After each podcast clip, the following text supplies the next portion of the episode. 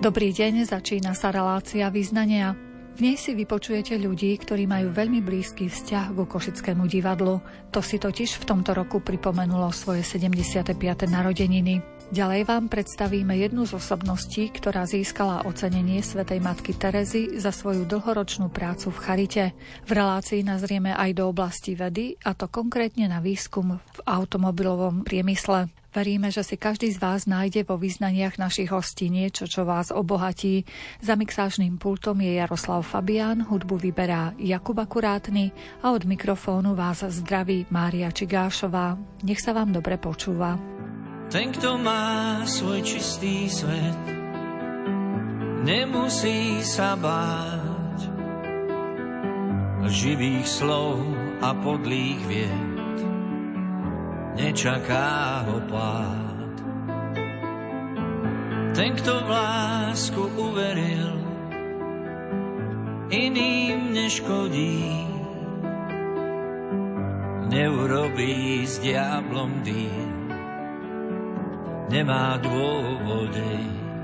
V tom je ten fór, mať ľudí rád, tak začni skôr, než príde skrát počuť ten chor znie zďaleka.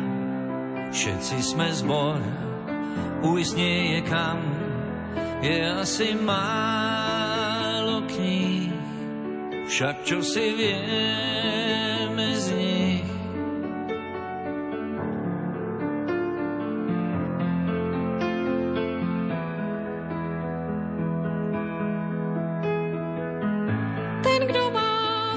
čistý svět nemusí se bát živých slov a podlých věd. Nečeká ho pád. Ten, kdo v lásku uvěřil, jiným neškodí. Neudělá s důvody. Máš v srdci let, měj lidi rád a začni hned, než přijde zkrat. Je slyšet chor, za trochu blíž, všichni jsme zbor, kdy pochopíš, je asi málo knih, však něco známe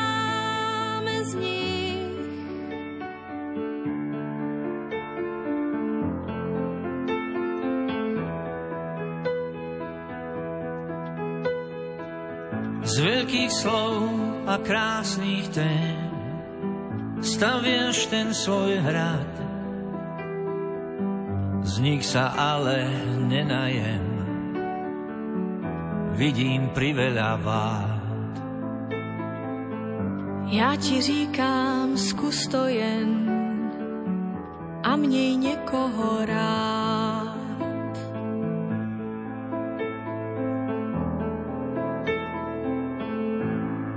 Najmodernejšie auta sú už takmer úplne automatizované. Vďaka tomu, že tieto smart automobily priebežne kontrolujú a vyhodnocujú množstvo parametrov, je jazda takýmito automobilmi bezpečnejšia. Výskumu v tejto oblasti sa venujú aj na katedre technológií v elektronike, Fakulty elektrotechniky a informatiky Technickej univerzity v Košiciach. Porozprávali sme sa s odborným asistentom Petrom Lukáčom. Dnes v podstate, keď sa povie, že nejaké vozidlo je smart, ale inteligentné, tak v podstate automatizované je takmer úplne všetko. Reálna predstava je taká, že vodič sa sadne do nejakého vozidla, povie mu nejaký ten cieľ a to vozidlo pôjde. Samozrejme, pred 20-30 rokmi to bol nejaký sen návrhárov, ale dnes reálne sa dostávame do toho štádia, že auto vie za nás riadiť a nie len dodržiavať v jazdných pruhoch, ale vie za nás riadiť to, čo potrebuje. Vie napríklad zastaviť kritické situácii. To znamená, že keď sme nejakej kolóne alebo stane sa niečo pred nami, ten človek nemusí byť tak rýchly v danej reakcii, ale to vozidlo môže za nás zastaviť. To znamená, že jednak eliminuje nejaké škody, ku ktorým by teda došlo, ale taktiež môže vlastne zachrániť životy tým, že zastane. Okrem toho dnešného vozidla napríklad sledujú pozornosť vodiča, to znamená, ako rýchlo reaguje na nejaké momenty, sledujú napríklad oči toho vodiča, ako rýchlo klipka očami a to všetko ten nejaký systém vyhodnocuje. A keď reálne dochádza k tomu, že systém vyhodnotí, že ten vodič je unavený, tak mu začne dávať nejaké znamenia, že OK, daj si prestávku, 15-20 minút, osvieš sa a môžeš pokračovať v jazde. Tu sú zase nejaké spôsoby, ktoré, alebo nejaké systémy, ktoré nám zabezpečujú jednak komfort, pretože je to do istej miery komfort pre toho vodiča, ale predovšetkým zvyšujú bezpečnosť. Okrem toho dnes, čo máme, nedávno ešte teda bolo leto, bolo horúco, stávalo sa nám veľakrát, že zabúdali sa deti v autách, videli sme veľa prípadov aj v médiách. Dnes fungujú napríklad sedačky v autách tak, že detegujú, či tam niekto je, alebo čo tam je. Detegujú nie len to, že je tam nejaká váha, pretože tam môže mať aj nejaký batoh, a detegujú napríklad aj to rozloženie samotnej váhy. Detegujú napríklad okrem toho aj nejaké tepelné polia, čiže to samotné auto vie, že nachádza sa tam niečo, čo je živé a ako náhle napríklad uzamknem vozidlo, tak buď mi nedovolí uzamknúť vozidlo, alebo mi začne hlásiť to, že OK, tak je tam niečo, tak OK, vráca a, a rieš, čo sa deje. Čo ešte okrem toho máme, dnes je napríklad štandard to, že ak si to šofer neuvedomuje, ale keď sadne do vozidla, tak to vozidlo sleduje celé okolie okolo seba. Čiže nie len sleduje dopredu, ale v podstate sleduje celé okolie okolo seba. Vďaka tomu napríklad vieme parkovať. To znamená, že šofér si pristaví vozidlo kam chce, samozrejme podľa pokynov toho samotného vozidla stlačí tlačidlo a to auto samo zaparkuje, samo vyhodnotí, či je tam, kde má byť a toto je v podstate dnes už, by som povedal, že kvázi štandard už pri tých stredných triedách vozidel. A nemôže sa stať, že sa aj tá automatizácia pomýli trošku? Môže sa stať, samozrejme. To všetko, čo som teraz povedal, sú to systémy, ktoré sú oskúčané. To nie je tak, že dnes niekomu niečo napadne, zajtra spraví tomu hardware, software, pozajtra už to vyrábame. To všetko je pod veľmi prísnymi normami, to je prvá vec. Znamená, že sú tam veľmi dlhé obdobia testovania, aby to skutočne fungovalo tak, ako to fungovať má. A ďalšia vec, všetky tie autonómne princípy tých vozidel fungujú na takej báze, že človek môže kedykoľvek zasiahnuť. To znamená, že nie je to tak, že vozidlo si bude robiť, čo chce ale šofér má stále v podstate kontrolu nad tým vozidlom. Lebo ja si myslím, že z toho sú najväčšie obavy, že spoľahneme sa na automatizáciu a zrazu môže dôjsť k nejakej nehode alebo k niečomu. Ja si myslím, že je rozumné nájsť, alebo je vhodné nájsť nejakú rozumnú formu medzi tou samotnou automatizáciou, pretože dnes OK, však ten celý smet smeruje pomocou AOIT a všetkých tých možných technológií k tomu, že za chvíľku za nás budú robiť všetko roboty a neviem čo, ale treba nájsť nejakú rozumnú mieru medzi tým, že nech človek preberá kontrolu nad vecami a zároveň nech ten systém, nejaký princíp automatizácie, nech nám to ale vie uľahčiť. Ale zároveň nech stále je ten človek, ktorý je nadriadený nad tým samotným systémom. Bude niečo také v budúcnosti možné, že napríklad na letisko nás naše auto odniesie a vráti sa domov? Je to určite otázka budúcnosti. Ja si myslím, že aktuálne na to pripravení nie sme. Sú rôzne nejaké sny vedcov alebo vývojárov, keď však pozrieme si na internete, skutočne tých rôznych vízií je veľa. Ale to nebude ani o rok, ani o dva, ani o tri ak to bude reálne, tak to skutočne ešte veľmi veľa vody musí pretiecť, aby niečo toto bolo reálne. Ale raz možno sa toho dožijeme. A na čom teraz pracujú vedci z vášho odboru? Čo sa dá ešte zlepšiť na tom aute? Alebo už sme tak na vrchole, že už je to tak automatizované, že už sa nedá nič viac urobiť? Stále je čo zlepšovať, stále sa dá napríklad zvyšovať nejakým spôsobom spolahlivosť, kvalita. Stále sa napríklad dá ísť dole cenou výroby, cenou materiálov. To znamená, že stále je čo. Ja si myslím, že veda a výskum alebo vývoj nikdy nezastaví nastane. Samozrejme, aj my v rámci vedy, keďže ako univerzita robíme aj vedu, aj výskum, už častokrát narážame na nejaké fyzikálne hranice, ale ja si myslím, že stále sa dá nájsť niečo, čo sa dá ešte ďalej rozvíjať. To znamená, že nie je to tak, že OK, tak toto už je vyriešené, tak poďme ďalej, ale aj keď nejaký produkt už je na trhu, či už je to v rámci aut alebo čohokoľvek, ten produkt sa dá stále vylepšovať, dajú sa znižovať nejaké náklady, dajú sa v rámci nejakého modulu alebo niečoho dajú sa tam implementovať ďalšie nejaké systémy. To znamená, že tam tej práce je skutočne veľa. A na niečom konkrétnom pracujete teraz ako vedecké pracovisko? Riešite nejaký problém alebo projekt? Riešime aktuálne niekoľko projektov, avšak e, len niektoré z nich sa týkajú automobilovej elektroniky.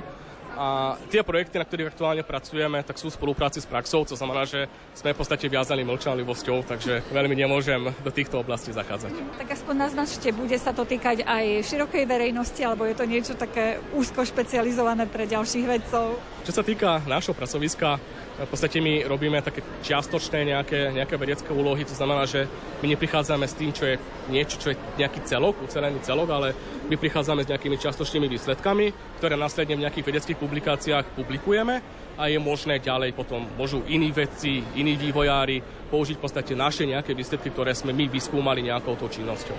Že smyslom tých univerzít je práve prinášať nejaké takéto čiastočné výsledky, ktoré, hovorím, sa publikujú a následne teda sú využívané podstate celou vedeckou obcov. Pri vašom stánku a pri vašich predmetoch, moduloch sa zastavujú predovšetkým deti. Majú záujem aj potom vo vyššom veku, treba ako študenti stredných škôl, pokračovať v štúdiu na vysokej škole v tejto oblasti? Áno, je to tak. Skutočne, ako vidíme, je tam veľký záujem. Je to veľkým záujem preto, pretože v podstate pri deti sme atraktívni v tom, že vidia tam nejaké modely autíčok. Trčia tam z toho káble, svieti to, bliká to, trubí to čo je samozrejme atraktívne pre deti. Je to cieľené presne preto, aby sme už v mladom, hranom veku tie deti upútali tým, že elektronika nie je len niečo to škaredé, čo možno niekedy videli v televízii, elektronika je skutočne veda, ktorá sa dá robiť s nejakým hraním sa. Je enormný záujem o náš odbor. V podstate, keď to porovnám niekoľko rokov dozadu, tak skutočne ten nárast je citeľný. A to nie len čo sa týka nášho odboru, ale ja si myslím, že dnes je trend nastavený tak, že študenti chcú študovať. Jednak je to dobré, pretože áno,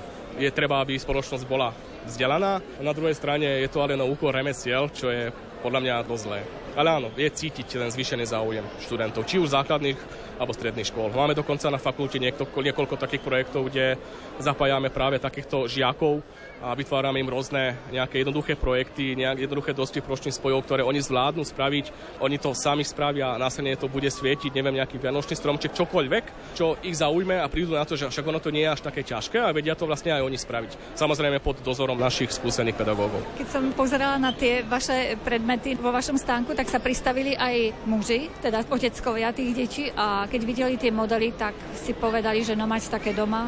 Je to tak, je to zábava nielen pre deti, ale v podstate aj pre nás však e, hovorí sa, že škola hrou, tak skutočne väčšina vecí, ktorú my vystavujeme vlastne na tomto stánku, sú výsledkami záverečných prác našich študentov, sú to predovšetkým diplomové práce. To znamená, že cieľom našim je práve to, aby sme takou hravou formou vedeli naučiť tých študentov a vedeli ich priviesť do toho reálneho sveta, že treba niečo vyrobiť. To znamená, treba niečo navrhnúť, treba niečo naprogramovať, treba urobiť nejaký hardware, ktorému treba to testovať a tak ďalej. A to je to, čo napríklad priemysel oceňuje, že neprodukujeme len študentov, ktorí OK, učili sa 5 rokov, majú nejaké teoretické vedomosti, ale v podstate pôjdu do praxe a v podstate síce niečo vedia, ale dajú im spajkovačku, tak nevedia to ako chytiť. Ale zmyslom je práve to, že sotovujú sa takéto produkty a získavajú už praktické skúsenosti počas štúdia. Znamená, že od prvého ročníka až od toho posledného ročníka vytvárajú takéto rôzne, či už sú to modely aut, v podstate študent na vytváranie takéhoto modelu aut sa naučí veľmi veľa. Nemusí to byť len model však vidíme tam aj model elektrickej kolobežky, vidíme tam napríklad model samotnej powerbanky a pri tom všetkom, keď človek sa nad tým zamýšľa, tak sa naučí veľmi veľa. Vravia, že človek je len prach. Horčičné zrnko na váhach. Že vo svete sa ľahko stratí, spletí ciest riek a tratí. Že je mravcom vo vesmíre, Stačí, keď v to uveríme. Máme naviac, než sa hlása. Viera ta vrchy prenáša. 6 miliard ľudí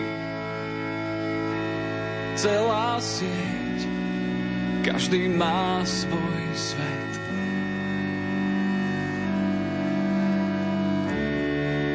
tom svete ďalšie svety spájajú nás ľudské vety.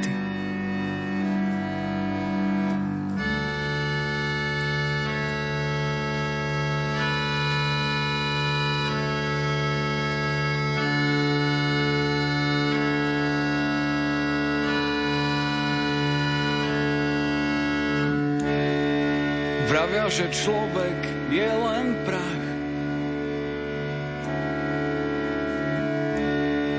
Horčičné zrnko na váhach. Že vo svete sa ľahko stratí, spletí ciest riek a tratí. Že je mravcom vo vesmíre, Stačí, keď v to uveríme. Máme naviac, než sa hlása. Viera ta vrchy prenáša. 6 miliárd ľudí celá sieť, každý má svoj svet.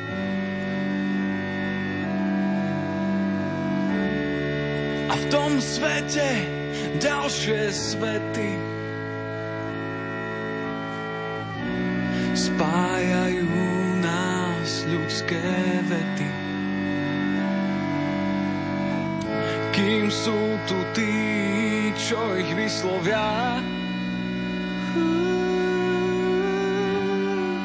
budú vždy mami, budú Láska v srdciach nájde dom, je človek človeku domovom. Košické divadlo si v tomto roku pripomína 75 rokov od svojho vzniku. Vzniklo 1. mája 1947. V počiatkoch svojej histórie sa volalo Národné divadlo a súčasné vedenie sa pohráva s myšlienkou, že by sa raz k tomuto názvu mohlo vrátiť. Košické divadlo vznikalo v zložitých spoločensko-politických podmienkach, ako nám priblížila teatrologička Dita Marenčinová. Keď sa hovorí o zrode divadla, treba sa vrátiť už do roku 1924. Bol určený názov tohoto divadla, že je to Národné divadlo v Košiciach, kedy vznikla taká túžba tohoto divadla, respektíve ľudí okolo toho divadla, aby sme mali vlastný súbor, pretože dovtedy tu bol ešte aj Öden Farago, ktorí so svojou maďarskou spoločnosťou tu vystupovali. Ale nejde o to, že oni, ale chodili sem ešte iné súbory, ale vlastný súbor sme nemali. My sme sa dostali pod Slovenské národné divadlo. A Košičania chceli mať vlastný súbor, aspoň teda spevoherný, keď už nie činohru. Takže boli rôzne pokusy, rôzne riaditeľia, ktorí krachovali. Prvý bol Jozef Hut, myslím, Jozef sa volal Hut, a potom ďalší Otto Alféry, Novák, ktorý spáchal samovraždu, keďže prišiel do finančných ťažkostí. A ďalšie, čiže to bola taká etapa pokusov, nezdarov, finančných nezdarov. A okrem toho bolo tu aj družstvo, vtedy založené na báze toho družstva Slovenského národného divadla, ktoré v roku 1920 zastrešovalo celé, celý ten divadelný e, obzor tu na, na Slovensku. A e, potom dokonca prvý starosta mesta Košic po vojne, doktor Vladimír Mutňanský, bol aj členom výboru toho družstva, ktoré vlastne malo splňať finančné požiadavky. No a v tom roku 1924 sa vlastne utvorilo vlastné družstvo tu v Košiciach pre tú východoslovenskú oblasť, takže de facto vzniklo takto Národné divadlo v Košiciach. Takže po týchto nezdaroch, to bolo zhruba do roku 1931, tak potom už prišiel sem, myslím, že Drašar, ale nie som si istá, či nie, neskôršie. Čiže sa tu začala tá spevohra formovať. Hostovalo to Slovenské národné divadlo, striedalo sa s maďarským a počas toho ako keby samostatného divadla Košického, tak e, mali 5 mesiacov hrať oni, 2 mesiace hralo Slovenské národné divadlo a ostatné 3 mesiace hrali maďarské divadla a zatiaľ toto Národné divadlo realizovalo po východe, chodilo aj do Podkarpatskej Rusy, takže tento priestor ako keby bol týmto divadlom oboznámený a zastrešovaný. Takže potom prišla taká túžba, že mať naozaj už to samostatné divadlo, no o to sa pokúsil z Olomovca, to bol ten Drašár, ktorý som spomínala. Takže tie pokusy sa potom vlastne zmenili v 37.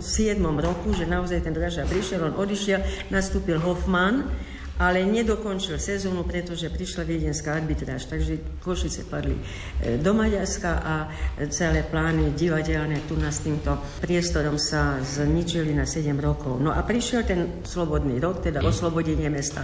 1945 bola ťažká situácia politická, pretože Košice nepatrili hneď do Československa. Bol tu takýto boj maďarskej strany s československou vládou o Košice, ktoré mali teda padnúť naspäť do Maďarska, čo sa potom nestalo, ale to, že Košice boli začlenené do Československa, sa stalo v decembri 1919 s konečnou platnosťou až v júli 1920.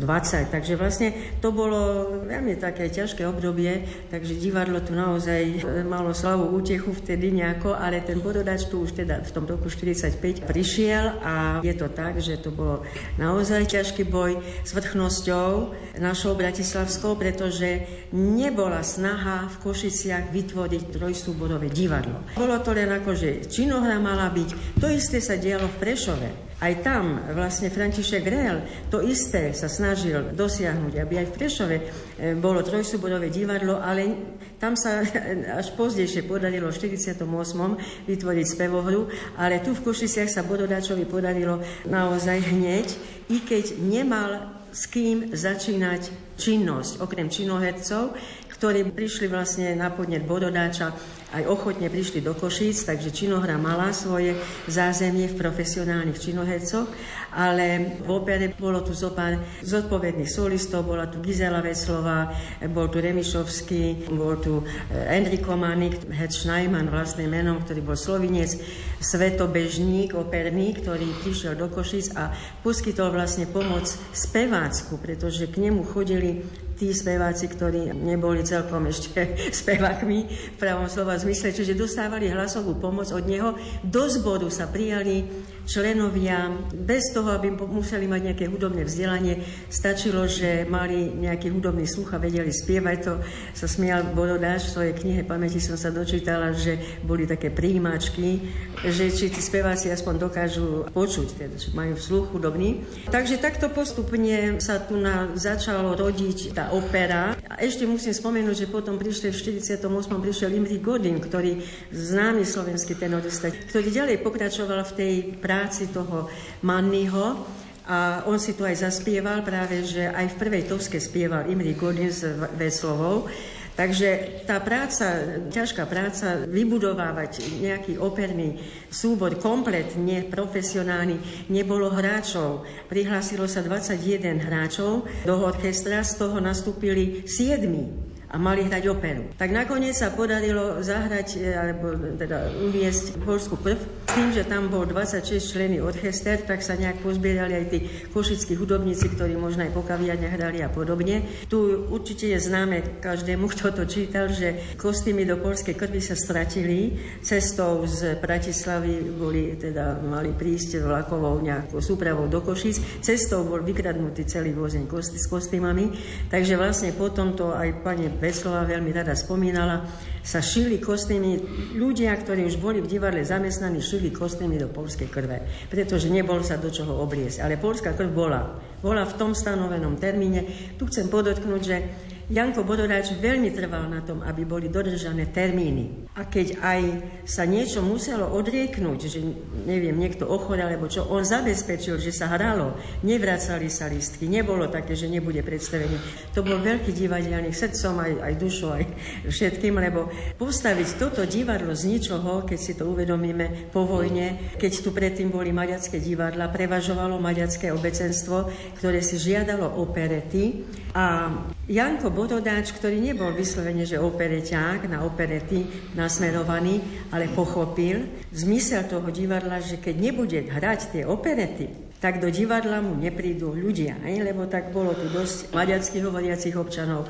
Okrem toho boli zvyknutí na ten operetný repertoár, však opery ako zmizli postupne, už u Komiatyho sa nehrali, Janoš Komiaty to bol jeden divadelný riaditeľ e, do roku 1914. Takže e, vlastne tým pádom sa to celé e, vlastne uskutočnilo tak, že trval na tom, že operety musia byť súčasťou repertoáru. Zajímavosťou je, že napríklad v prvej sezóne tam bolo, tuším, 4 alebo 5 operiet a 3 opery. Ale za sezónu, nie že dva roky alebo koľko rokov, za sezónu. Vtedy tam išla Toska, však to je neuveriteľné, že dokázali, ale solisti boli schopní, solisti boli skutočne profesionálni, takže hralo sa, zháňali sa noty, však notový materiál nebol dostupný, tak toto boli veľké, veľké ťažkosti a teda vrátime sa k tomu názvu. Dva roky tu bolo to Východoslovenské národné divadlo, VSND, skrátka, alebo VSD. A to sa teda držalo dva roky, do 48. A potom v apríli alebo tak nejaká prišla zmena, ja mám aj tie zákony, podľa ktorých to nebolo len tak, že sme si zmysleli, to bolo jasne úradne zdokumentované a povolené, tak potom v tom 47. sa zmenil názov na Národné divadlo v Košiciach. To muselo byť s tým Košiciach spojené, bez toho sa to nedalo.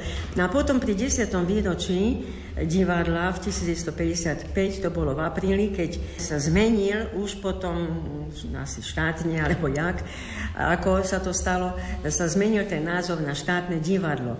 Ja myslím si, ja to hovorím veľmi súkromne a ne, nečítala som to nikde, ani nikde som sa to nedozvedela, to je môj osobný názor, je ten, že prečo štátne? Lebo tá finančná, platobná situácia divadiel bola taká. Národné divadlo dostávalo najviac peňazí, tak zostalo jedno Bratislava.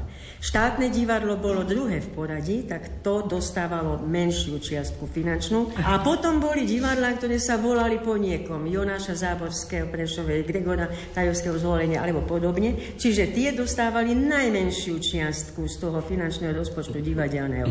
Takže prečo štátne? Pre mňa je toto, že prečo štátne, prečo neostalo národné, lebo financie, lebo divadlo v Bratislave potrebovalo najviac peňazí. Proste tá kultúra, žiaľ Bohu, ja to musím takto kriticky povedať, kultúra v našom štáte, teda aspoň po roku 45, nebola nikdy v popredí záujmu našich ľudí. A platí to vlastne možno dvakrát alebo aj trikrát už teraz v tejto situácii, teda po roku 1989, že táto situácia hlavne divadelná, lebo teda v predchádzajúcom období sa štát prezentoval hlavne ľudovými súbormi, e, súbore Kolučnica, Sľucha, podobne Čarnica, ďalšie a ďalšie súbory, ktoré tu boli naozaj dobré a kvalitné, často púse, tak to bolo všetko na profesionálnej úrovni. A tieto prezentovali slovenskú kultúru hlavne. Takže toto bolo ako keby aj záujmom štátu, aby nejako im k tomu možno pomáhali, ale nie všetkým samozrejme, ale všetky boli po nejakou inštitúciou, Čadnica bola pod Pilneckým domom a podobne. Takže to sa nejako takto sklbilo. Toto by som povedala tak na, akoby na obranu toho, že toto divadlo si zaslúži naozaj vrátiť sa k svojmu pôvodnému názvu, pretože naozaj v Maďackom a v Myškolci je Národné divadlo. Budapešti Národné divadlo. Nič sa nejde. V Džuri, myslím, tiež je Národné divadlo. V Čechách máme v Brne Národné divadlo, máme v Prahe toto navrátenie titulov pôvodných, lebo prečo by sme si nerobili to, čo bolo dobre v minulosti, prečo by sme to neobnovovali. Tak môj názor je, že to netreba zahodiť a tam vlastne aj naša kultúrnosť, respektíve naše príslušenstvo, naše hlásenie sa k slovenskosti, tam troskota, že my našu minulosť veľmi radi zabudáme, odhazujeme. A stále chceme budovať niečo nové a na, no, ako keby na zelenom trávniku. Takže som za navrátenie.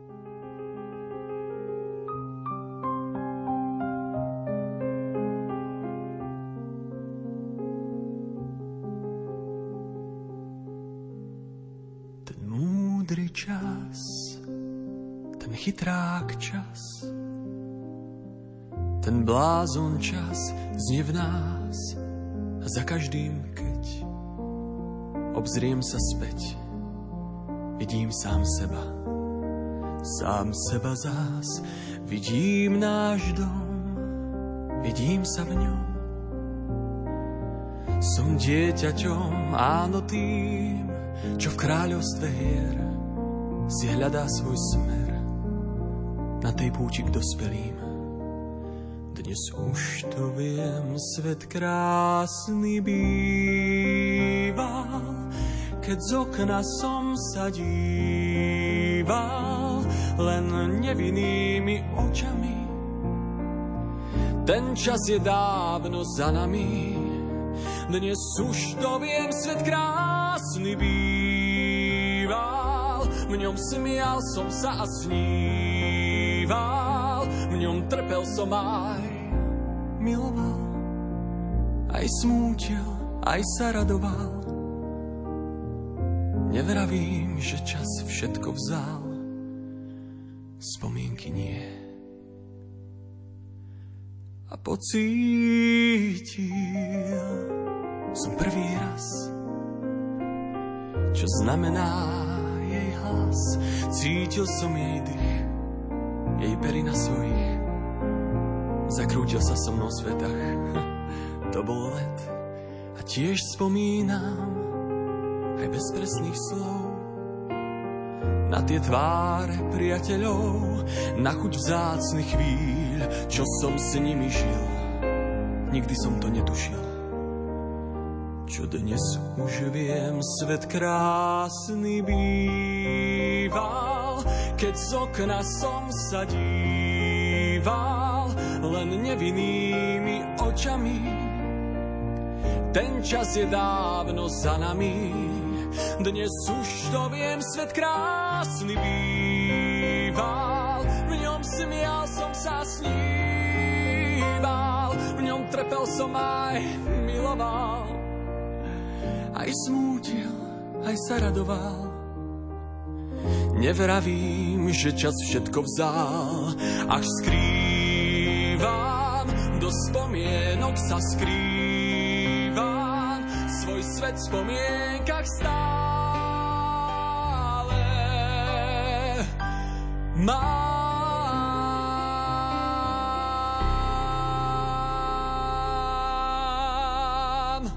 K ďalšiemu obdobiu fungovania Košického divadla, a to k 90. rokom, pridáva svoje spomienky vtedajšia riaditeľka Nina Rašijová. Vlastne v tom 93. septembri bolo divadlo už 6 rokov v rekonštrukcii. Takže to boli ako veľmi ťažké časy, lebo divadlo hralo v bývalom dome kultúry ROH, kde boli katastrofálne podmienky, hlavne akustické. Tam veľmi trpela opera. Tam, keď ste sedeli v štvrtom rade, sa vám hlas vracal do, na proste to bolo zle. Nehovoriac o tom, že každý rok, každú sezónu si zvyšovali nájom. No a teda našťastie nastúpil ako minister kultúry Lubo Roman, ktorý bol obrovský divadelník, ale aj skvelý manažér. A začali sme rozmýšľať, že teda ako ďalej s tým divadlom, lebo ešte bol aj ten problém, že sa stávalo nové národné divadlo v Bratislave. Čiže tým pádom tie peniaze naozaj stáli. Takže kto bude mať prednosť. No a Lubero vám povedal, že neexistuje, že musíme dokončiť Košické divadlo. No a začala cesta, teda aspoň zo začiatku, môj prvý pol rok bol návšteva bank, sponzorov a neviem koho. A dokonca v jednej banke hovorili, že prosím vás, keď príde Rašiova, nepúšťajte ďalej, lebo neodíde bez peňazí. Takže t- sme boli vyslovene v tejto pozícii. No a vzhľadom na to, že nám opäť o milión korún v tých časoch zvyšili nájom na ďalšiu sezónu, tak ja som povedala v 94. v máji, že dosť. Že proste jednoducho nebudeme hrať nikde. Pokiaľ sa nám nedostáva divadlo, dali sme výpoveď, No a veľmi príhodné bolo, že divadlo v 94. opera účinkovala v Paríži, išli sme tam s Nabukom a tam sme predali komplet kostýmy, scénu a s peniazmi sme prišli nazad, takže moja ekonomka skoro odpadla, keď som jej pondelok ráno na stôl postavila 800 tisíc frankov. No a proste vzhľadom na to, že ten Lubo Roman naozaj pomáhal, ako sa len dal, mám taký pocit, že on stiahol aj peniaze, ktorým sa mali Rusovce robiť a neviem čo, tak sa nám podarilo, že v 94 bude to divadlo hotové. Ináč situácia bola taká, že stavebníci hovorili, no ešte dva roky sa bude stavať, potom bude rok skúšobná sezóna a potom uvidíme. Hej? No takže to ešte malo vyzerať na tak dlho. Ale keďže ja nie som stavbár a nerozumiem tomu, tak som si povedala, že chcem, aby to bolo dostávané a odrazu sa to aj podarilo. Pokiaľ ide o to, v tom kontexte, čo ste tu hovorili, že ak, aká bola situácia a vzťah k divadlu, musím povedať, že v tom čase nastala naozaj hysteria, pokiaľ ide o divadlo. My sme spravili deň otvorených dverí v 94. niekedy v máji a púšťali sme ľudí týmto služobným vchodom hore a odkryli sme strop. A ten bol neuveriteľne krásny, lebo to robili Poliaci a hotové bol vlastne len ten strop. A potom sme ľudí pustili tým podzemím a odrazu na vrátnici z ničoho nič začali dávať peniaze. Tak vznikla nadácia Košice svojmu divadlu.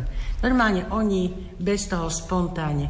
No a keď sa otvorilo to divadlo, tak možno sa aj všetci pamätáte, alebo niektorí sa pamätáte, niektorí ste ešte boli mali, tak sme vlastne vysielali to predstavenie na Buka, sme vysielali cez veľkoplošnú obrazovku pre ľudí, ktorí sa nedostali dnu. To bol rok 94. A musím povedať, že keď sme v deň, keď sme otvárali divadlo, ešte meter od zeme boli veľké stierky.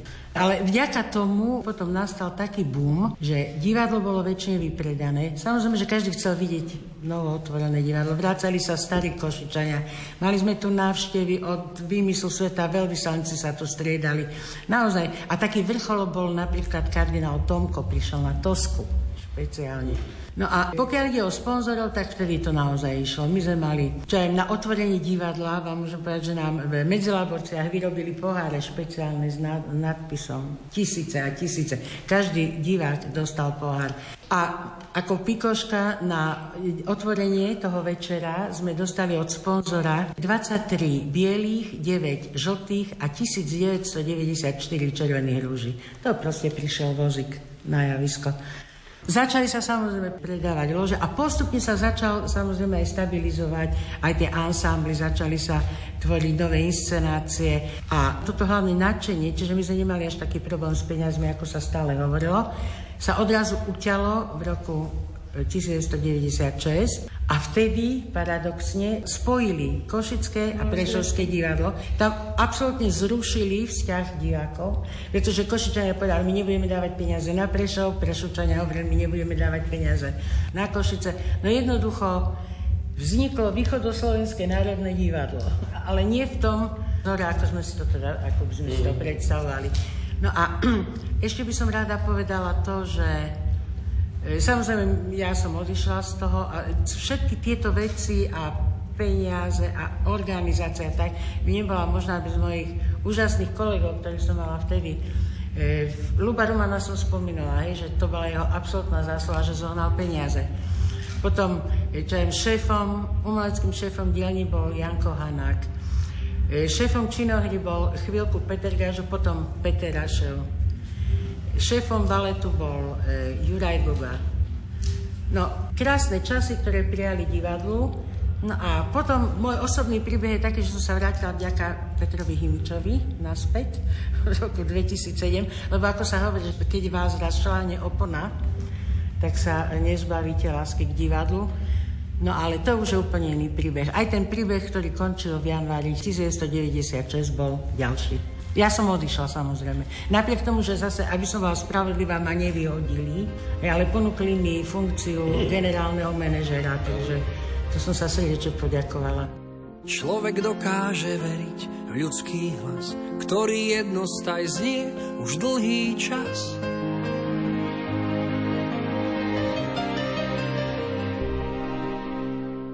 Hlas, čo prináša ľuďom denne chýr, ako hudba z čias, bájnych lír.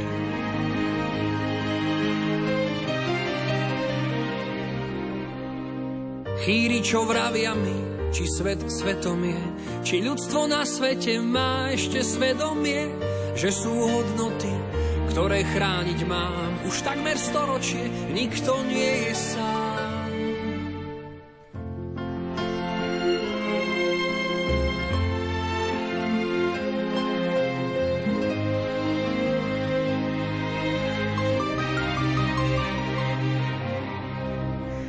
Člověk do vínku dostal výzvu žít, aby pochopil lépe mít je být.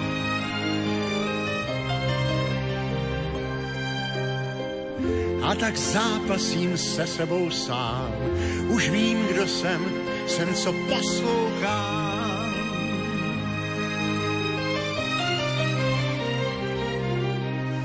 Poslouchám touhy sny o kráse a neřesti, ať ten hlas pro všechny je lékem bolesti, že jsou hodnoty, které chránit mám. Už téměř století nikdo není sám. Kto dokáže výzvu zovrieť v peste a ľuďom nádej dať, nech zotrvá v ceste, by mohol dokázať, že človek zvláda silu vetra, silu morí, len tým, že tvorí. Kdo dokáže uvěřit sám sobě, že má víc než mnoho sil, ať píše, ať tvoří, díky, že tušil, člověk zvládá sílu větru, sílu moří. Člověk zvládá sílu větru, sílu moří. Jen tím, že tvoří. Málo čo osloví ľudí aj nebesá. Ať ten hlas na věky stoupá, neklesá. Když je básník, báseň žije s ním. Kým znie ten hlas, svieti po cestný. Kež navždy ožívá představa, že každý s niekým zaspáva. Když žije básník, báseň žije s ním.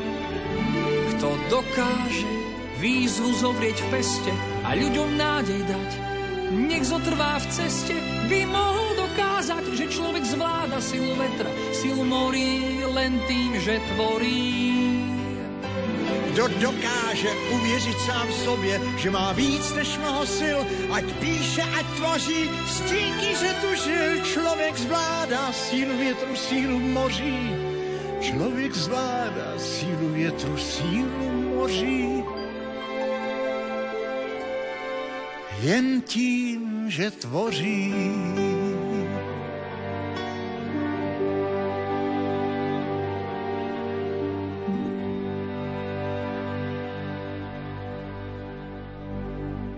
Svoj pohľad na dejiny Košického divadla a na jeho pôvodný názov Národné divadlo pridáva aj jeho bývalý riaditeľ a divadelný historik Peter Himič. Dovolil by som si upriamiť pozornosť na takých pár medzníkov, ktoré sa s tým viažu. Ono, vybudovanie alebo názov divadla je jedna vec, druhá vec je obsahová stránka. To znamená, čím naplňate ten názov a ako to je a, a čo môže ponúknuť.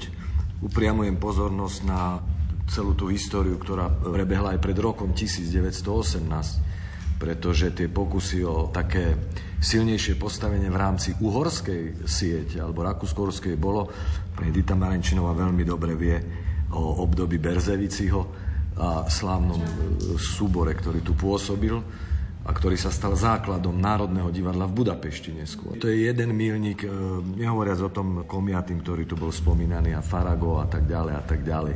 Ale teraz spomenúť aj tie nemecké spoločnosti, ktoré tu boli a ktoré vlastne takisto v istej miere mali snahu to budovať týmto smerom. Tu je treba povedať e, aj to, že tie Košice k tomu svojim uspôsobením, charakterom a geografickou polohou priam lákali. To nie je len otázka nejakého chcenia, ale aj toho, čo to mesto môže ponúknuť. Pretože ak nemá ponúknuť, ak by nebolo križovatkov, v istom zmysle, ak by nemalo svoju veľkosť, ak by nemalo obchody tu, ak by tu proste nemalo svoju históriu, tak ani by asi takéto divadlo nepostavili v tomto meste, však e, a ešte 100 rokov predtým bolo tiež e, vlastne významné veľké divadlo. Veď napokon, keď hrávala Marška, čo bol prvý pokus o čisto národné slovenské divadlo, E, mimo SND, ktoré bolo české, predovšetkým činohra, tak v podstate okrem Košíc mimo Bratislavy nemohli hrávať v nejakej adekvátnej budove. To všetko boli malé budovy. Ano, či to je Prešov, či to je Levoča, či to je Spiska. To pre potreby vlastne takého divadla, ktoré prichádza hostovať z Bratislavy, je veľmi, veľmi problematické. Toto je naozaj jediná budova, ktorá mohla byť k dispozícii tak, aby mohli zrkadlovo preniesť tú istú inscenáciu ktorú robili v Bratislavskej budove, túto, e, do Košíc, aj tak museli vlastne niekedy rezignovať e, proste pri zájazdoch, e, keď chodila opera, pani Marenčinová to veľmi dobre vie, povedzme na Liptove alebo vyššie, tak si najímali, sa neoplatilo brať orchester, lebo ten sa ani nezmestil.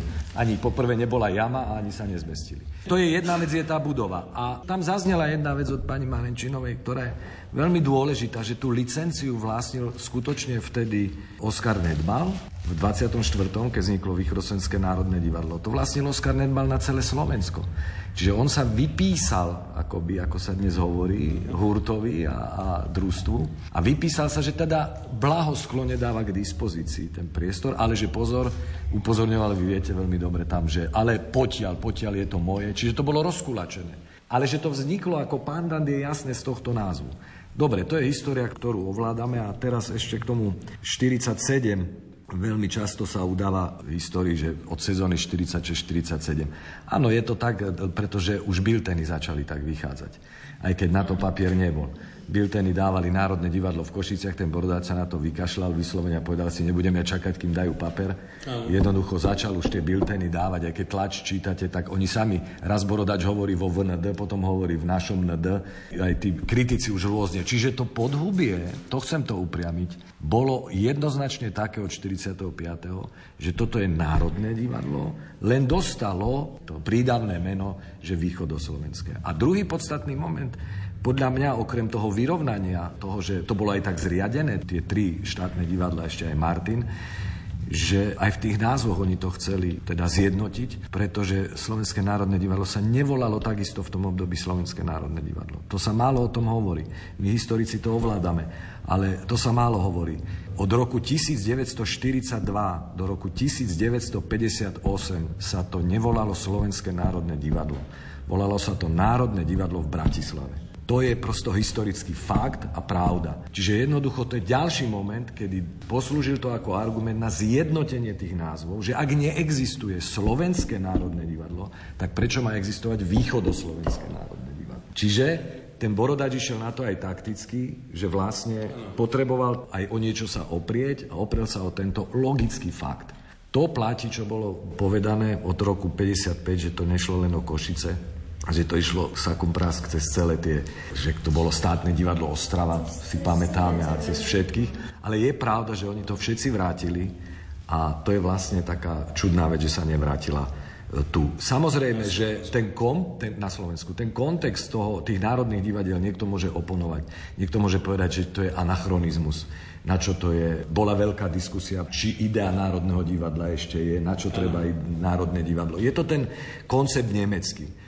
Ale ja si myslím, že napriek tomu, že to je akoby ten nemecký koncept, ktorý sme prevzali, ja si myslím, že aj ten koncept je vždy súčasťou nejakej tradície. Proste stredoeurópska tradícia je taká tak nevidím dôvod, aby sme sa tej tradície proste zbavovali a nejak sa opičili po niekom, kto to má inak. Francúzi majú úplne inak a Rusi majú úplne inak. Ale to je pri profesiách. Prídete niekde a poviete dramaturga, v niektorých krajinách nevedia, čo to je, pretože to nemajú.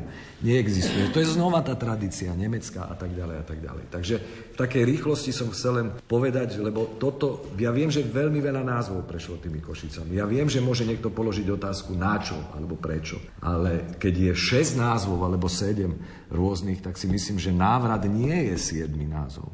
Návrat je návrat k tomu pôvodnému názvu. To nie je siedmy ďalší názov.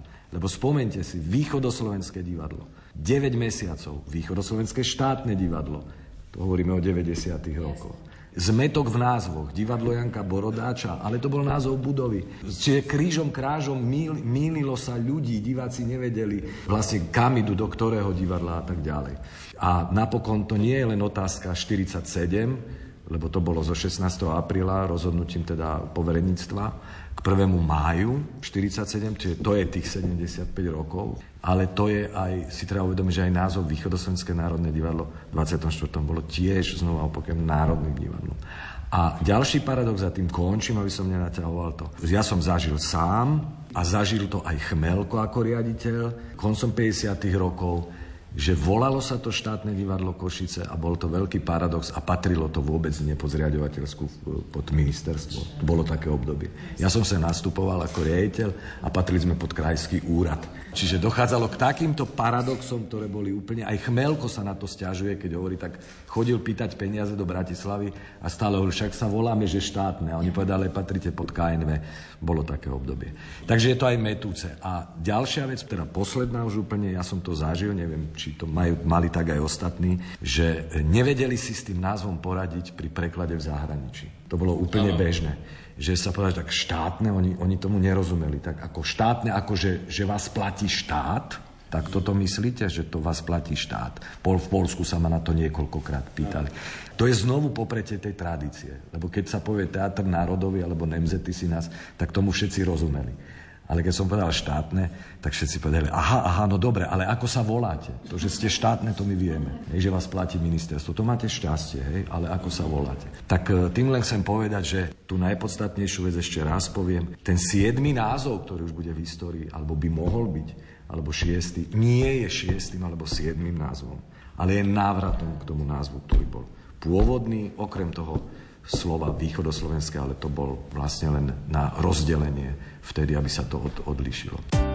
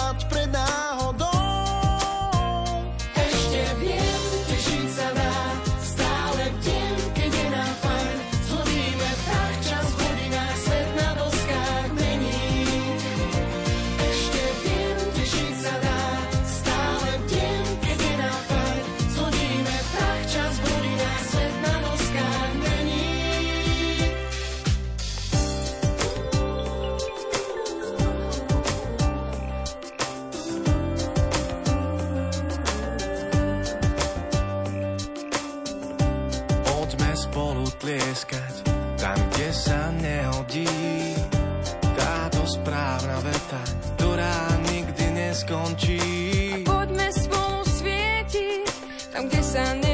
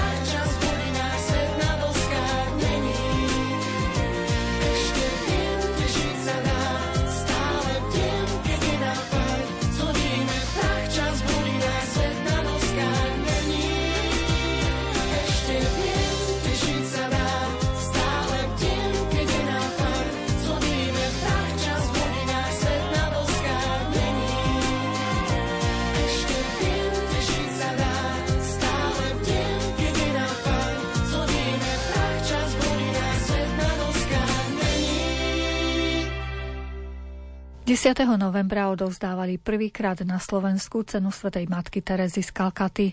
Zmyslom tohto ocenenia je vyjadriť vďaku ľuďom, ktorí celým svojim srdcom dlhodobo a často aj v skrytosti slúžia chudobným a odkázaným na pomoc druhých. Cenu udelila sociálna subkomisia, ktorá pôsobí pod Teologickou komisiou Konferencie biskupov Slovenska.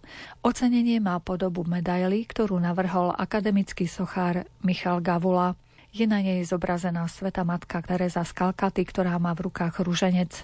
Jedno z ocenení získala aj pani Anna Ivanková, ktorá je riaditeľkou grecko-katolíckej eparchiálnej charity v Košiciach. V rozhovore spomenula, kto ju v detstve formoval pre charitatívnu prácu. Priateľom Prešovskej grecko-katolíckej charity bol otec Marian Potáš a jeho predkovia boli z našej dediny z Fulianky a ja si veľmi dobre pamätám ako dievča ešte za socializmu, keď moja stará mama Anna Ivanková ma zobrala za ruku. Išli sme o pár domov ďalej, tam bývala rodina Leškových a ten otec Marian Potáš bol ich bratranec a vždy tam sa stretávali, bola tam aj taká tajná liturgia a vždy, keď si na to spomínam a teraz už keď som sama riaditeľkou grécko-katolickej eparchiálnej charity v Košiciach, tak vždy rozmýšľam nad tým, že aké je to Božie riedenie, že keď som bola malé dievča, tak som si to aj neuvedomovala všetko, ale môžem ďačiť aj svojej možno starej mame, rôznym dobrodincom, možno aj otcovi Potášovi, ktorý už teraz nežije, že takto ma cesty viedli a že tieto hodnoty tej pomoci, toho dobra, toho evanielia, že tak sa do mňa vpečatili od detstva, že som sa stala teraz riaditeľkou. Aj keby som nebola riaditeľkou, ale 20 rokov už pôsobím tejto charitatívnej činnosti a mám k tomu veľký vzťah a dáva to zmysel môjmu životu. A preto, keď pracujem aj s týmito cieľovými skupinami, ako sú matky s deťmi, tak dávam dôraz aj našim pracovníkom a aj sama sebe, ako je dôležité správať sa k deťom, pretože deti, čo v tých svojich raných časoch zažijú pozornosť, lásku, dobro a počujú slovo, tak to sa všetko odrazí ďalej na ich životoch. Lebo žijeme v časoch rýchleho zisku a hneď chceme všetko rýchlo vidieť, aj keď naši pracovníci niekedy majú také myšlienky, že či to má zmysel, pomoc alebo to, čo robíme, tak vždy ich pozbudzujem k tomu, že má to zmysel, lebo jeden seje a druhý žne. Takže nemusíme my hneď vidieť, čo sa na tých deťoch odráža, ale do života si odnesú a práve aj ten pobyt v našom dome, v tom dome svätého Lazára. Takže aj tí chlapci, čo sa dnes modlili, tak kto vie, že spomnú nejakej životnej situácii v dospelosti a spomenú si na tú modlitbu, aj na tých bohoslovcoch, aj na duchovného, čo im hovorili, ako sa majú správať, byť dobrý k sebe, neubližovať si, neubližovať prírode, zvieratám, ani sebe navzájom, tak verím, že raz im to pomôže a môžeme sa tiež za nich modliť aj sami za seba, aj za celé spoločenstvo. Takže rada veľmi spomínam na to svoje detstvo a vždy na tie návštevy tej rodine Leškových a vždy som aj vďačná, vždy si spomínam na tú svoju starú mamu, Anu Ivankovú, ktorá bola taká verná cirkvi. Možno, že tí chlapci, ktorí sa tu modlili pred chvíľkou, kto vie, či medzi nimi nie je budúci kňaz? Áno, tak, naozaj nič nie je nemožné a Božia milosť má svoj plán a má svoju logiku a svoju nejakú duchovnú matematiku, takže nikdy nedá sa niekoho škatulkovať alebo mať nejaké predsudky, lebo aj z týchto chlapcov, ktorí teraz možno nemajú vlastné bývanie, ale dôležitejšie je, že dostanú takúto duchovnú pomoc, podporu a duchovnú pozornosť a také smerovanie. Lebo keď aj si spomínam často a veľmi často na návštevu svätého otca Františka, ktorý bol na Luniku 9 a aj navštívil Slovensko a iné miesta, práve tam hovoril, že jedno je tam materiálna pomoc, ktorú dávame tým deťom, a tá duchovná pečať a tá výchova tradičná k tým hodnotám správnym, že to je dôležitejšie nad všetky materiálne pomoci. Plynú záverečné minúty relácie význania. Vypočuť si ju môžete ešte raz v repríze v sobotu o 14. hodine. Pod jej prípravou sú podpísaní Jakub Akurátny, Jaroslav Fabian a Mária Čigášová. Ďakujeme vám za pozornosť a želáme vám pekný deň. V tom tichu nemám strach. Vietor láme, čo je suché, je to také prostoduché uzdravovať predstavy, čo mám. Vír v hlave a hlava vo víre. Ležím v tráve, snáď je to o viere. Čakám, kedy rozkvitnú tie vlčie maky. Nemám páky, ako k sebe otvorím tie dvere. Som sama, sama, samočička, taká malá, malučička, ako zrnko piesku v mori. Hádam ma to neumorí.